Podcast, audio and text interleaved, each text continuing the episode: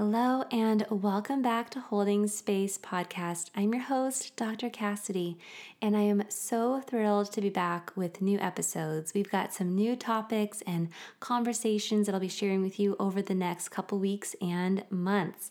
And in today's episode, I'm sharing my conversation with licensed therapist and relationship coach, Shana Shockett.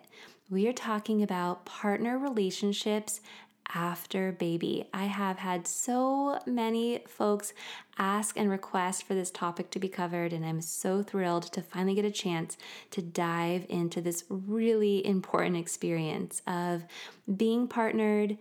Getting pregnant or expecting that you're going to be bringing a baby into your life in whatever way, shape, or form that looks like for you.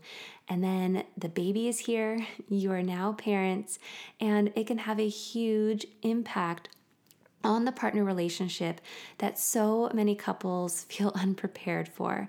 The impact that it has on intimacy, on communication. You're now sleep deprived and navigating these brand new identities. If there were any challenges or pain points in the partner relationship before baby was born, a lot of times having a baby can put a strain on those pain points or intensify them, not just for the couple relationship, but also for extended family relationships, which can also impact you and your partner. What I really appreciate about Approach is she's not just going to speak to us about the experience, but she's going to get real tangible in some tips in ways that you and your partner can find each other again, whether you are preparing for baby and you want to be proactive or you're already in the thick of it. All right, are you ready? Let's dive in.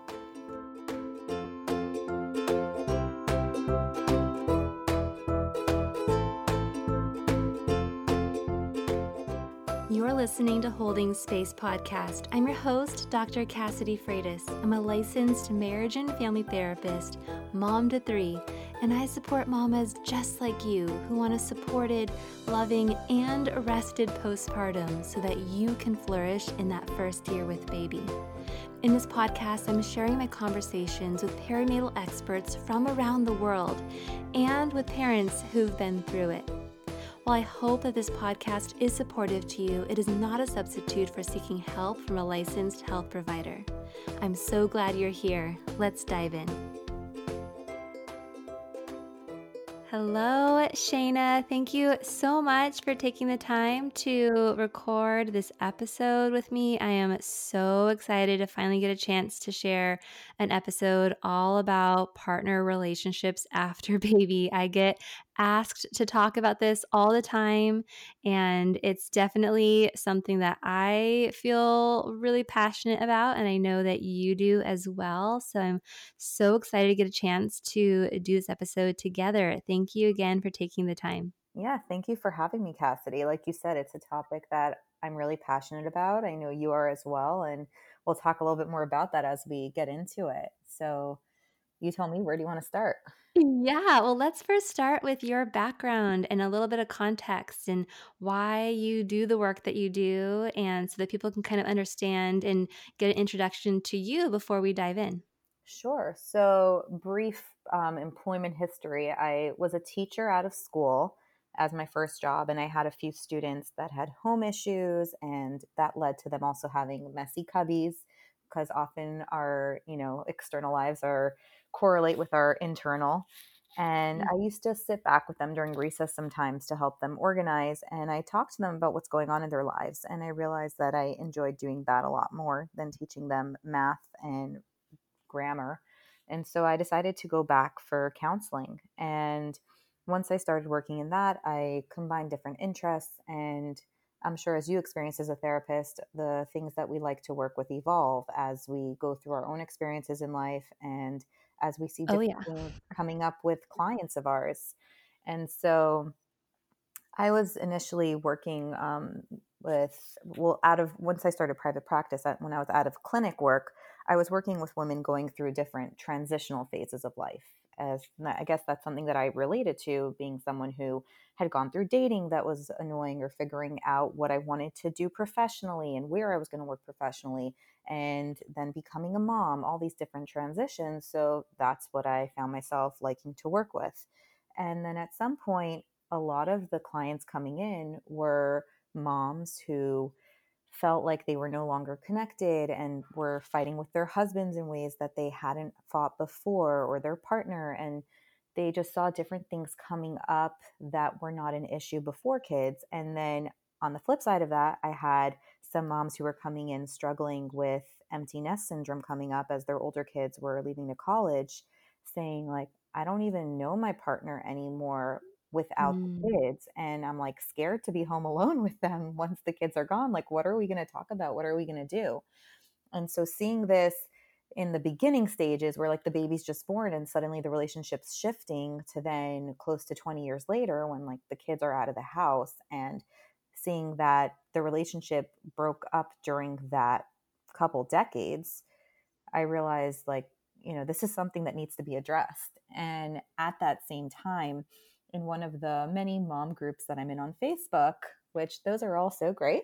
Um, there was one where a mom wrote that she was 11 weeks postpartum or something like that. And, you know, so obviously still very hormonal and adjusting to new life. And she said that she's really struggling in her relationship and struggling with getting the baby to sleep. And so she just got in the car to drive around, and baby's finally sleeping and she realized she has no interest in going back home to see her husband. And mm. she's like, it's not like I don't like him. It's not like he did anything wrong. I just don't know if I love him anymore or if I'm interested in being there. And so many moms started commenting on this post saying, like, I don't really have anything helpful to tell you, but I've been there or I relate. Um, so many comments like that. And I finally chimed in and said that as a wife, mom, and therapist, I can tell you that these feelings are totally normal and very common, as you see here, because they're affected by so many things like your hormones, your exhaustion, um, your time being spent differently, your responsibilities being different. But it doesn't mean that your relationship has to fall apart. There are ways to work through it if you're committed and if you care about each other. Mm. That's what kind of prompted me then to make that shift with my content because I noticed that at the time there was nobody really focusing specifically on the relationship for new parents. That wasn't like yeah. anyone's primary focus that I saw. And that's when I started shifting. And then I started seeing a lot more content from a lot of other, you know, therapists like you, Tracy, Morgan, um, and so many other people then started having these things as pieces of their content but it wasn't a primary focus and i was like hey you know what? That's that's my niche. That's where i want to focus on. That's where mm-hmm. i want to help moms. Oh my gosh. It's i can resonate with so many parts of what you just shared. One that your life experiences can become the muse once you heal from those life experiences and do your own work um, to then become sort of the place in which you decide that you're like okay this is actually um, something I really want to specialize in and, and, a population that I really want to support. And then also in my own clinical practice, I can relate to the experience of in one session working with a new parent or a postpartum couple who is really struggling with their partner relationship and then in the next session after that having um, someone come in exactly who's an empty nester and is just like now that the kids are out of the house we don't even recognize each other anymore. Um, and absolutely, there are so many ways in which we can be engaging as couples with each other from the very beginning um, so that we don't get to that space right if yeah. that's if we are committed and if that is something that we want to do we want to commit to this relationship um, and and working on it Oh my gosh. And then yeah, I just opened up a question box yesterday on Instagram asking like just where are people where are people at? You know, I want to take a pulse um, because I just feel like right now there's so much content being shared on social media, which is great, but I think it can be really overwhelming.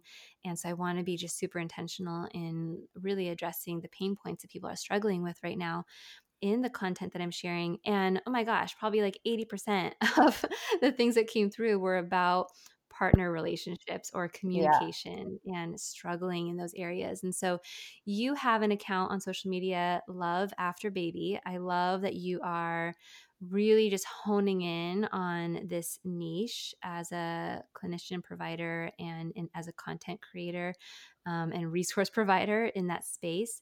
So let's let's dive in. So you mentioned a few reasons why partner relationships can be so difficult after baby. So a few of those being you know, the fact that you are both navigating now this brand new identity.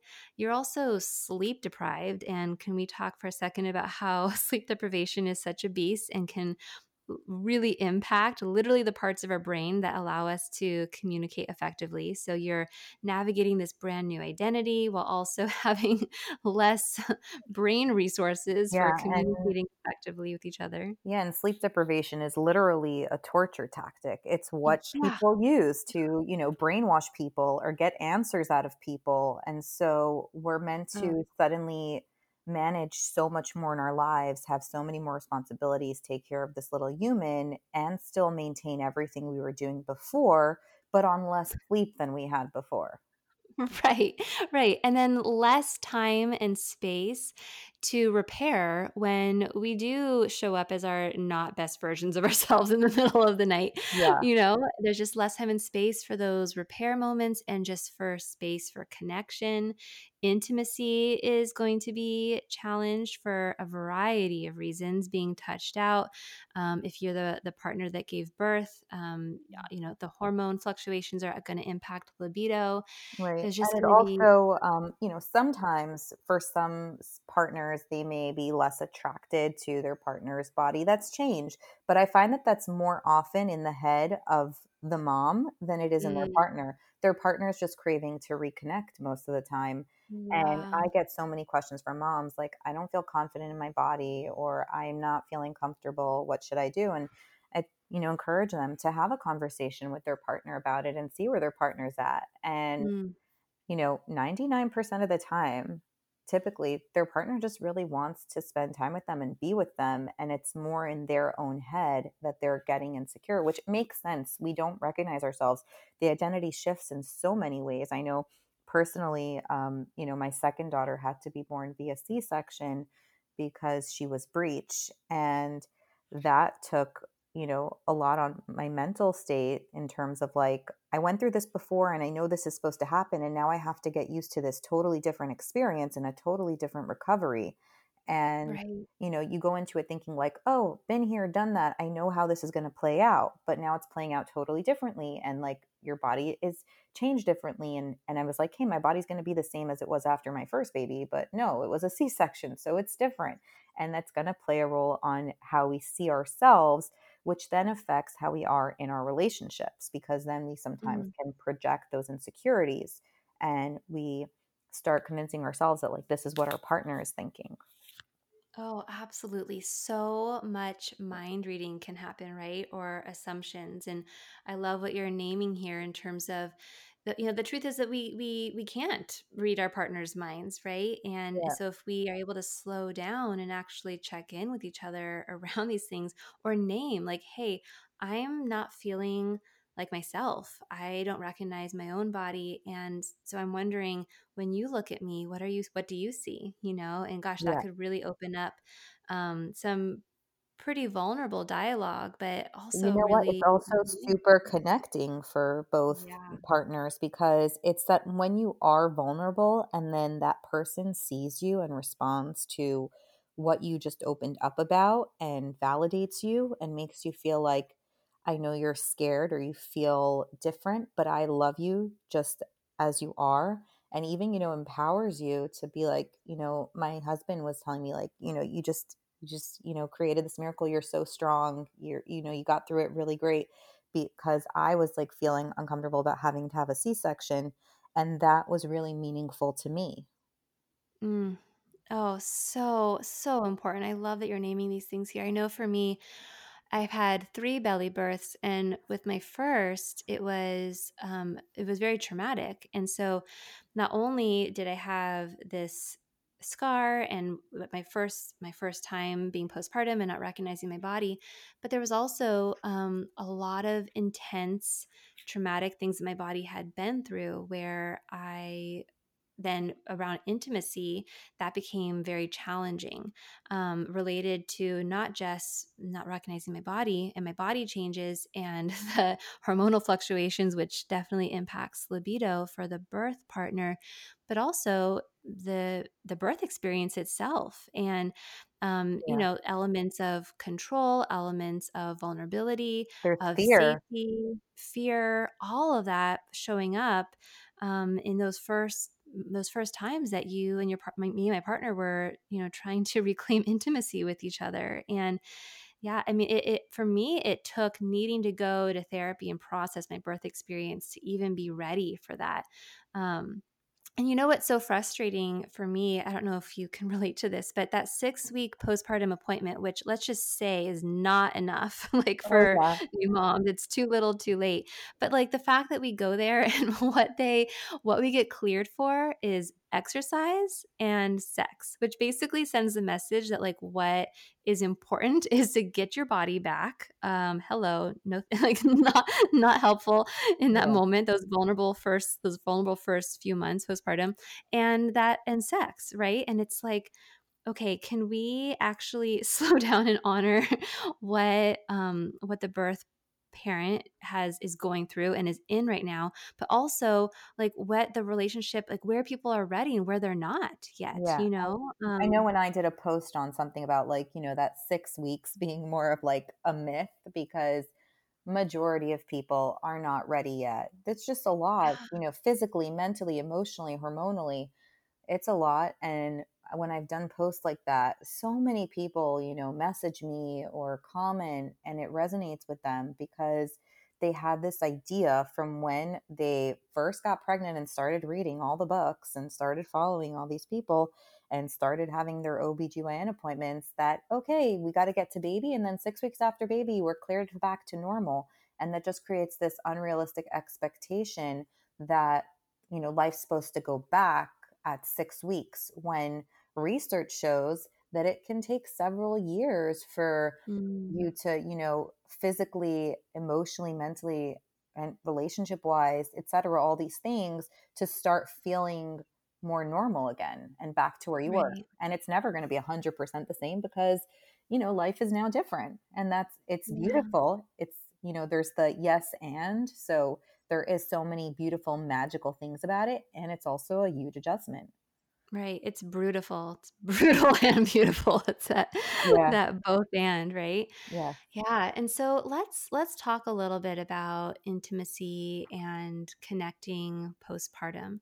Um, because, you know, uh, couples a lot of uh, well it, it can really vary it's very nuanced right like i know for my first postpartum experience my partner actually experienced postpartum depression and so that impacted his libido and like he was he didn't really have a desire to be intimate and connect um, and that was hard for both of us and then um, with my second and third you know now i have multiple children i'm feeling super touched out like it's you know it's it's hard when at the end of the day my partner his love language really is touch um, is one of his it's touch and um, acts of service and he wants to connect he wants to cuddle and i'm like oh my gosh i've had a baby on me all day and you know with my second i had a toddler around all the time it's like it's hard and so i'm curious to hear um, from your professional experience and personal too um, you know what are some ways in which couples can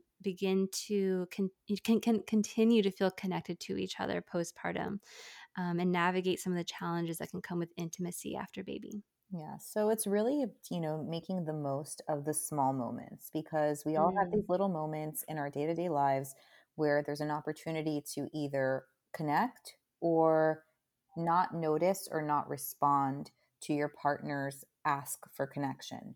And sometimes mm, you don't, you're not even aware of it. It's just mindless. And those little things are not going to necessarily in the moment destroy your relationship, but over time, you're making deposits or withdrawals into your emotional bank account with your partner.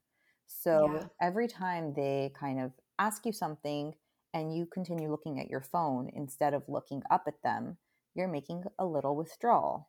Every mm, time that, you know, they walk in the door and you don't acknowledge that they just walked in or say, "Hey, how was your day?" you're making a little withdrawal. And the same goes for them towards you. It's it's a two-way thing.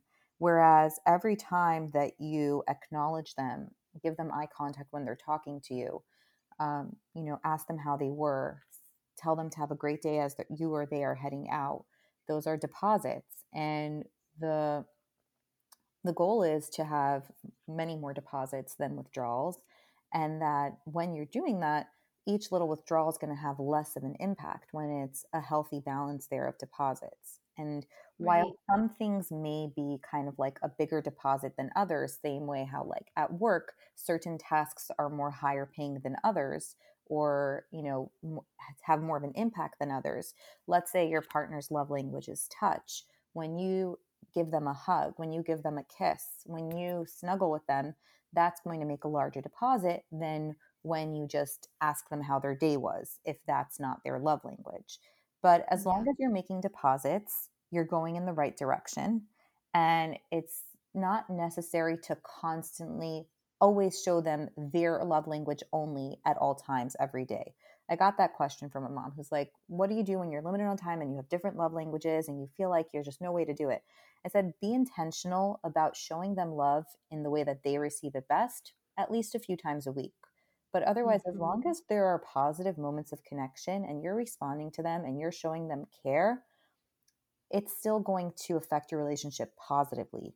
Yes, could it maybe be even better if you were showing them love in their love language? Yeah.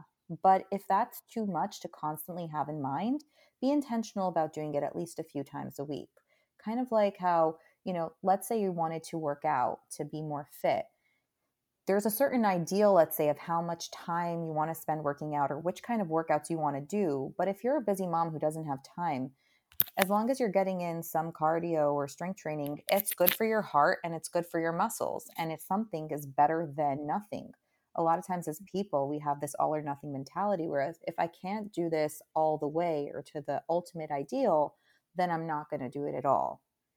But oh, yeah. those little moments where we seize the moment and connect and show care and show love and show respect, appreciation, admiration, all those positive things are all going to add up to affect our relationship positively. And with touch, there's different ways to ease yourself into it, kind of like dipping your toe in the water when you want to go into a cold pool, right? None of us wants to just jump straight into a cold pool. There's some people who are comfortable just like jumping in the deep end and getting used to it, but yeah. it's not the most comfortable. So, you know, little ways that you can get into the water are sitting next to each other on the couch while you are having a tea or coffee or glass of wine together. Um, you know, leaning your head into their shoulder as you're watching a show together that you both enjoy, sharing a blanket on the couch. Um, you know, little, little things like having an arm graze, getting chills you know if you like chills or a massage telling them hey can you give me a massage just to have a massage it doesn't have to lead to anything just because yeah. i want to reassociate touch as something that i enjoy that can be just for me and not for anybody else because we're so used to being touched constantly for our babies and need, them needing us to touch that we just don't want to do something for someone else on this subconscious level even it's not that we are selfish just we just have no more reserves which that's yeah. why it's really important to you know be in tune to your self-care and be in tune to what energizes you and refuels you and what will make you feel like you're not overwhelmed and you're a bit more relaxed and that you have more capacity to give because we're constantly overstimulated by everything that we need to give Oh, the sensory overload is so, so real.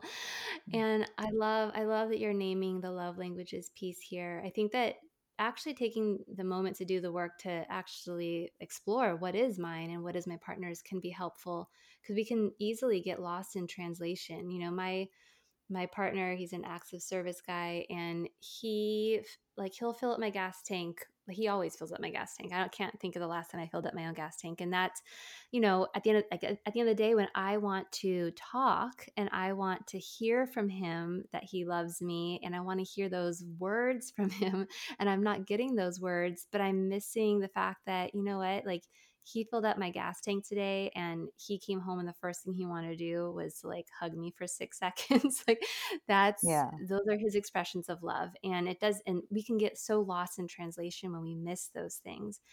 And oh gosh, when you're talking here about easing your way into touch, especially when you're so touched out at the end of the day, I remember working with, um, I was running a support group and one of the members of that group, um, she, her and her partner were really struggling because her partner was really missing her um, and was telling her like he missed her touch wise. He really wanted to be close and touching her and connected in those ways. And she was really touched out and struggling. And I remember her coming in one day and she said, You know what? Because we had talked about this sort of idea of um, finding touch that did feel good to her um, to like you said ease her way into that ease her way instead of just jumping into the the deep end because she just wasn't ready for that yet. And she shared that she'd asked her partner to brush her hair and that as he was brushing her hair that she just broke down into in tears because it did feel so good to be touched but in a way that felt comfortable for her right now with right. where she was at, you know, and it was such a connecting experience. Um, the other day, my husband asked me if I would walk on his back because his back was hurting and you know like like I try to give him massages, but I guess I'm not that good at it. so he was like, he's like, can you walk on my back? And so I walked on his back and he afterwards was like, that felt so good. And I really took my time like walking on his back and it didn't take much energy from me, but it really meant a lot to him. And so now it's like, now I'm, I'm asking him, hey, do you want me to walk on your back? Because I know it's something that like I, it, it doesn't take a lot of energy for me, but it means a lot to him. And it doesn't require a level of touch that I'm just like not ready to give, but it fills up his cup. And afterwards, I can tell that he feels connected to me and he feels like, wow, and I'm going out of my way now to ask, you know? Yeah. Um, and when when I come into the room after the baby and the kids are, are have gone to sleep, if he takes his headphones off that is so important to me to know that like he's because for me it's quality time and words of affirmation and the fact that he's recognizing okay i'm going to take my headphones off and maybe talk if that's what she's wanting right now or at least just like have some time together. Um, just those little those little moments like you're saying those little moments of saying all right i um, i see that there's something that you would like to connect with around here and i'm gonna i'm gonna receive that bid for connection and respond to it oh my gosh those depo- those deposits are everything especially when you know later on in the middle of the night we have a tough moment where i snap at him or i say something snarky because i'm exhausted and the baby's waking up again. You know the fact that we had those other moments it if we have more of those it's okay. It makes it easier to repair and come back and kind of um, recalibrate or bounce back when we do have those those tougher moments, which will happen, right? Especially right. when you're busy and you've got so many other decisions to make together, parenting decisions, and so many more opportunities for those struggles, especially when you're sleep deprived. Um, those deposits are everything. I love yeah. that you. I love that you're naming that here. Thank you. Yeah, and it's inevitable that there's going to be moments where you're not your best, where you might be a little snarky, where you don't notice something they're asking of you, where you maybe make them feel like you're ignoring them because either you totally didn't hear them, or you're having selective hearing, where you're just like mentally pulled in so many directions that you're just not focused so it's inevitable that there's going to be moments where there is friction, but having those deposits and also having humor is a big one that we can, you know, touch Oof, on yeah. a bit that are things that can really help with the repair process. But I also wanted to point out where you said we're saying about your husband asking you to walk on his back and then when you did it, he told you how great it felt when we feel appreciated, when somebody tells us how good something is that we did, and it's not something that takes a lot out of us, we are then encouraged to do more of it because mm, we're like, so they, true. We're like, they really like this, and it's not a lot of effort from me. So if I do this thing that's, you know, if he asked you to like knead his back, that would take more of an investment from you, I'm guessing, and you'd be less likely to do it. Um, Yeah. Yeah. And and if I if like he's like, "Wait, no, not there," or like harder, and I'm like, "Well, I'm not doing this good." Like the fact that like I walked on his back and he was like, "That felt great," and that positive feedback. Oh my gosh! Now I'm like every day I'm like, "You want me to walk on your back?" Like Right. because it feels good. It feels good to know that this feels good. You know? Yeah, and like I tell moms all the time who are asking me, how do I get my partner to help out more with this thing? And I tell them, be as specific as possible, which your husband did. He said, like, can you walk on my back?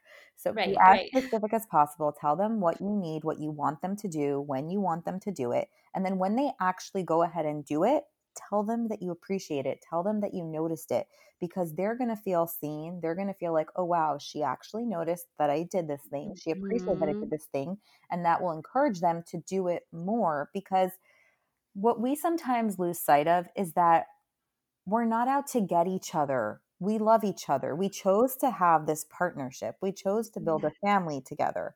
But when we get caught up in the mundane day to day things and we start like keeping score of, I'm doing this, you're not doing that. And we start feeling like we're out to get each other or like there's this negative feelings. And it's not Mm. about that. We're not out to get each other. We want to do well. We want to be in a good space.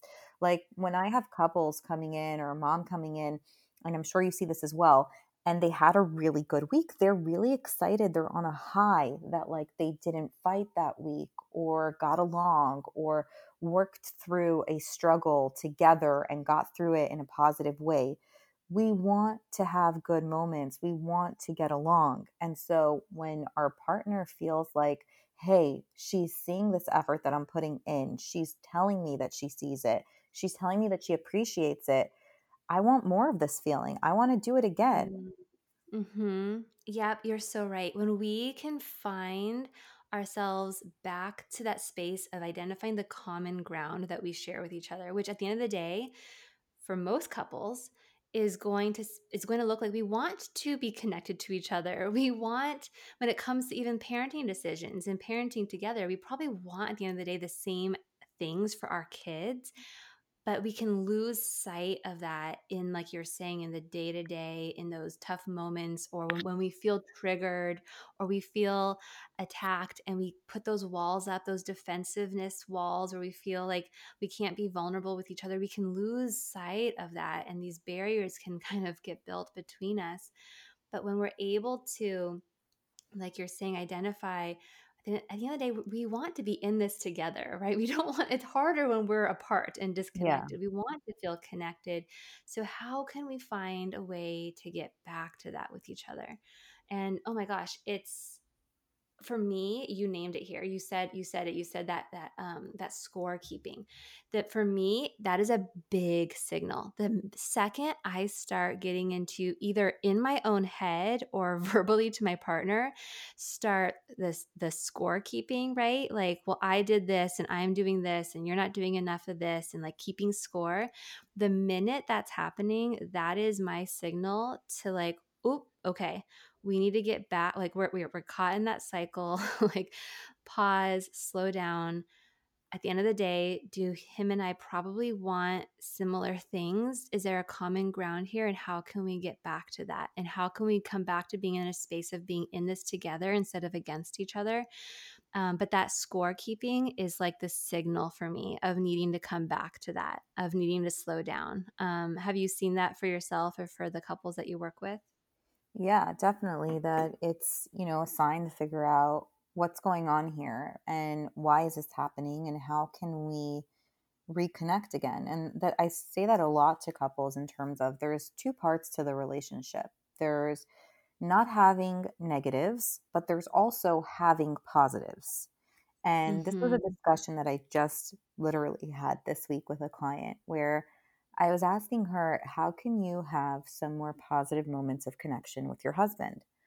And so she starts saying, Well, I can try not to, um, you know, fight with him. And I said, No, I'm not asking you not to have a negative. I'm asking you what is a positive you can add in. Mm-hmm. And so she starts saying, I'll tell myself not to get upset when he says something to me that normally gets me upset. I said, no, that's still not adding a moment of connection. That's not letting a pos- that's not letting a negative get to you as much. But what's a positive thing that you can add into your relationship? What's a moment of connection that you can add in to look forward to? To start creating those Mhm. positive feelings towards each other again. And she's so confused and she's like, Well, what do you mean?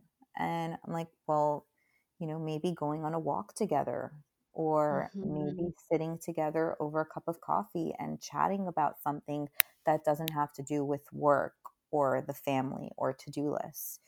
What is something that you can do together to connect? And a lot of times when we do find ourselves in this place of thinking negatively or scorekeeping, we're not having positive moments of connection. We're just going through life on autopilot. And Mhm. when we first get into a relationship with our partners, we start out by dating. We have positive moments. Um, you know, I, I know myself that when I was dating my husband, I never took out my phone on dates, at least for the first, like, you know, like first, like, mm, couple months. I never took out my phone. And then once like we saw each other more and more and more often, you naturally like have to sometimes check your phone. But, you know, in the Mm. beginning, I never checked my phone. And that can sometimes be a sore point where because I'm running a business and have a therapy practice and all those things, like I need to check if an email came in and I need to respond to something. And then he feels, even though I'm not intentionally ignoring him, or I've, you know, I've heard the word is called phubbing. I'm not phubbing him intentionally, but that's the way he feels. Like, you know what? I'm here having a Mhm. conversation with her and she's looking down at the phone and so I have to be intentional about not doing that. But Yeah. not looking at the phone is one step. There's also the needing to have moments of connection where we have to have those date nights that we used to have. It's not just about that when we're going through our day to day lives in the home, I shouldn't look at my phone every time that he's talking to me. No, it's also that we have to go do those date nights. We have to have those fun moments. The same things that made us fall in love with each other and made us want to build a family together are still necessary to keep us together and keep us, you know, having those positive feelings towards each other. It's not like, "Oh great, you got you got into a partnership, you had a kid, you're good for life. You don't need to focus on the dating part anymore. You don't need like no, we're we're still people, you know. When when you have a Mm. friend and we sometimes like we forget that our partners are these people because we're so connected we forget that they're not like in our heads and they're not a part of us. So we we think they're like no they know i love them so much. They know like you know we have a life together. But no they still need that actual saying of it. They still need you to have those actions that show them that you love them and you need it too. And it's important to communicate about this and then institute these you know rituals of connection with each other because those are what is going to help your relationship be thriving and not just surviving, right? We Oh, absolutely. And when it comes to postpartum specifically, you know, there's so much support that we both both need individually and then that we need together as a couple to actually have the space to do some of these things, right? To re- to yeah. have time to connect with each other. So when it comes to communication with both each other and with others to get the help that we need or want during postpartum and then beyond. What are some of those suggestions you have in terms of just communication with each other and others? And how does that look different now that we're living in a global pandemic, Oh yeah. Pandemic has definitely affected relationships. I mean, I'm sure you know, Cassie, there's been lots of high profile divorces and Yeah. separations during this past year of relationships that people never thought we would see end. And I think that the pandemic definitely took a toll on a lot of those. Um, Oh, yeah. so, you know, it, it is important to really figure out your system that works for you. And this isn't like such a new experience for new parents because new parents always had to get creative in certain ways because you can't just run out on a spontaneous date night the way that you did when kids weren't around and you didn't have to like figure out a babysitter. Because even when there were babysitters readily available, if you didn't live near family or, you know, finances were a bit tight, you don't necessarily feel comfortable just having a random person come over to watch your kid, or you can't afford to have somebody come over to watch your kid. So Yeah. You know, as parents, we've always had to get creative in some ways. Or, like, you know, if your kid's sick and you plan to go out to a restaurant, but you don't want to leave them sick with a babysitter, then it's like, okay, scrap that. What do we do instead tonight? So, Yeah. it's really important to figure out a plan that works for your family. And there's the part of you needing time to yourself and for yourself, and there's also time as a couple. So, with your partner, clearly communicate what few things that you want to do for yourself that week. And it's going to take a little bit more preparation and it doesn't have to be perfect the first time you're starting it, but start an exercise of on, you know, one day of the week, maybe Sundays, Monday, think about what are a couple things that I can do this week to fill my cup and what do I need from my partner in order to help make that happen. So, Yes. do I want to go for a jog? Do I want to take a bath? Do I want to be able to go for a socially distanced walk with my friend? I love how we have that socially distanced disclaimer these days. I know Um, it has to you have to add that disclaimer, Shayna, but yes. I know, right? It's like, was it socially distanced if you don't say it? So, you know, you, you tell you know you tell your partner these are a few things that I want to do this week. Can you um, you know, make sure to be home with the baby while I'm going out or make sure to listen out for the baby. And a lot of times we on our own will like say, oh, he's not going to want to do it. Like I moved during the Mhm. pandemic and one of my best friends that was in New York wanted to make a socially distanced goodbye party for me outdoors. And Yep. I was like, I don't think it's gonna work. Um, you know, I've never left, and this was I, you know, had a few month old baby, and like I've never left the baby with my husband before, and like there's two kids now. I don't know if he's gonna be up for it. And she's like, I already spoke to him about all this before I messaged you. I cleared it with him before. So like here I was already like assuming like he's not gonna do it. He's not whatever. And and he already agreed to it. Like he was already fine with it. Mhm. And we do that very often where before we even ask them, we answer for them and assume their answer is going to be no. So, Yeah. you know, it's important. Yeah, and I think that that probably also could impact, like, if you do end up going in to ask and you already have that assumption in mind, that could actually impact the way you how ask. the way you ask and how reactive you'll be if they even show any sign of, like, hesitation or uncertainty, right? Like, they might just be, like, trying to catch up and, like, try to, like, pro like, try to see, "Okay, how are we gonna make this work?" Or But they even might that be doing like a uh, they might be doing the mental math of like, "Oh, what time do I have to finish this meeting in order to be Right. available then?" And like we see that look on their face and be like, "I knew you weren't to do it." And you know that just is to lead to a blow. So there's there's that part with you needing the time for yourself, getting clear on a few things that will fill your cup and telling your partner Yeah. what you need from them in order to make that happen. And you know, allowing them to do the same if they don't get a lot of the time because maybe you know they're working and then once they're home they don't have some downtime like telling them to choose specific things they want to do instead of it automatically defaulting to like oh you always get an hour on the couch to watch your game while i watch the baby. So you know getting Right. having that you know conversation of here are ways that i can support you. These are ways that i need you to support me and then in having that time together, it's either about getting creative once the kids are sleeping, or even if you allow the kids to play a game or do an art project or have some screen time, which I know is like, you know, very charged with some people being like totally okay with it and some people being totally against it. But Oh, girl, screen time is, like, the only way. Right? it's like, you know, it's like screen time thank thank goodness that we have that as an option, right? Like, the resources to have that as an option, and I think that, um, it's gosh, like, even sometimes if we go out to dinner and, like or we go to a restaurant, um, pre-pandemic or when restaurants are open outdoors now, um, and, like, we let the kids go on the screen so that my partner and I can like have a conversation while eating a meal and like maybe enjoying a glass of wine potentially like that that works for us. It it's it's yeah so i just want to throw that in there for anyone who's listening and is like um yeah we use screens too. We do, i do too okay so yeah, screen yeah. time can be great. Yeah, you obviously don't want to like leave your kids sitting in front of a TV all day, every day right. But, you know, if you want a little moment with your partner and giving your kid an episode of like Daniel Tiger or something is going to accomplish that for you, it's all good. It's all good. It's all good. It's all And good.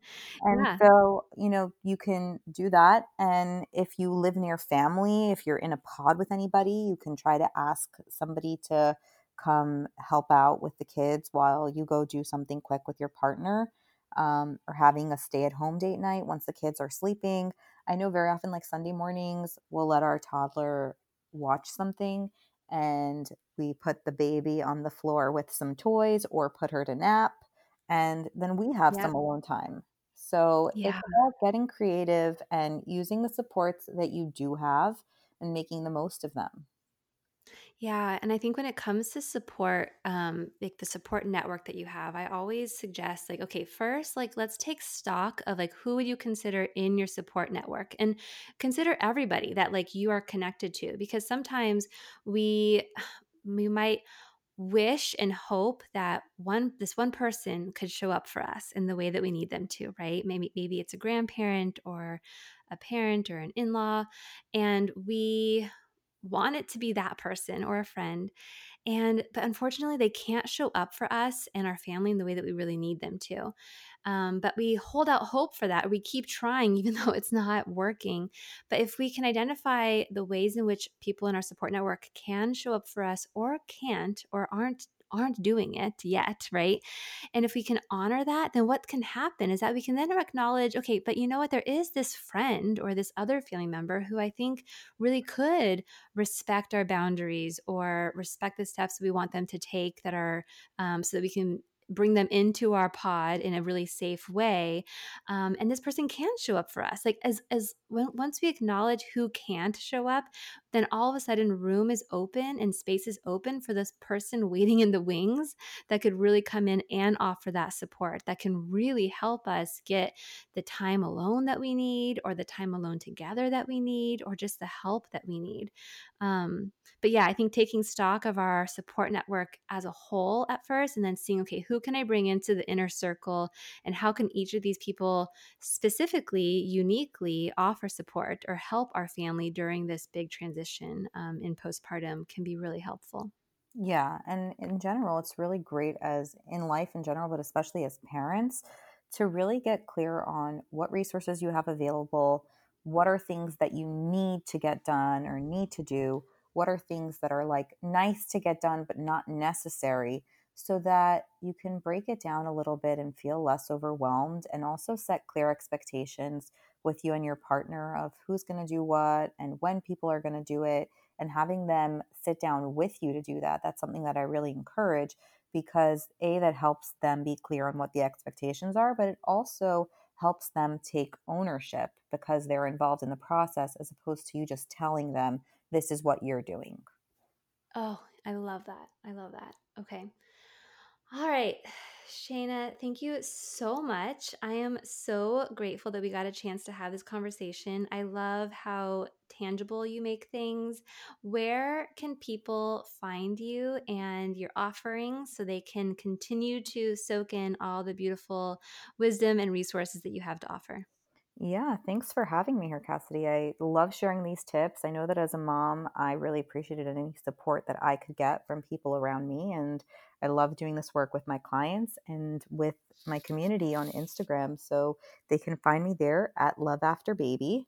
And in my link in bio, there is either a 10 tips or a wait list for a 30 day series. But as long as you get on one of those, you're going to get emails to different resources that I have. You're going to get tips on things about your relationship and ways to improve your relationship. I always like including at least one tangible nugget because as moms, we're really busy, we have a lot going on so being told like, hey, this is something that you can do that will make things better, that will allow you to connect with somebody you love, makes it a lot easier than like, oh, this is a nice idea about a relationship, but how the heck do I actually apply it to mine? yeah. So So, so important. That's like, this is something that you can do today. And I love that about, I love that about you. Yeah. So um, that's where they can find me. And I love having more moms in the community. I love sharing information. I answer questions all the time, take inspo from people sending in questions to guide the content that I put out. So I'd love to have anybody listening come on over. Amazing. And what I'll do is I will put links to where people can find you in the show notes. So people can head straight there right now to go and give Shayna at Love After Baby a follow and soak in all those amazing posts and resources that you're sharing over there. Shayna, thank you so much for taking the time to have this important conversation with me today. I'm so excited to share it with the Holding Space podcast audience. Thank you again so much. Thank you for having me, Cassidy. Appreciate it. Have a great day, everybody, and hope that you learn some new tips that you can invest in your relationship. And remember, it's about the small moments that add up. So just figure out one small thing that you can add in at least a few times a week to connect with your partner, and that will make all the difference. I love that takeaway, and I'm going to apply it to my own relationship today. Thank you, Shayna. You've been listening to Holding Space Podcast. I hope you enjoyed that episode. If you did, you might want to hit that subscribe button to be the first to hear when new episodes air. Looking for more support? I teamed up with a board certified OBGYN to bring you two e courses for expecting and postpartum parents. Head over to the show notes to learn more. Thank you so much for inviting me into part of your day today. I'm so grateful, and I hope you have a beautiful, wonderful rest of your day.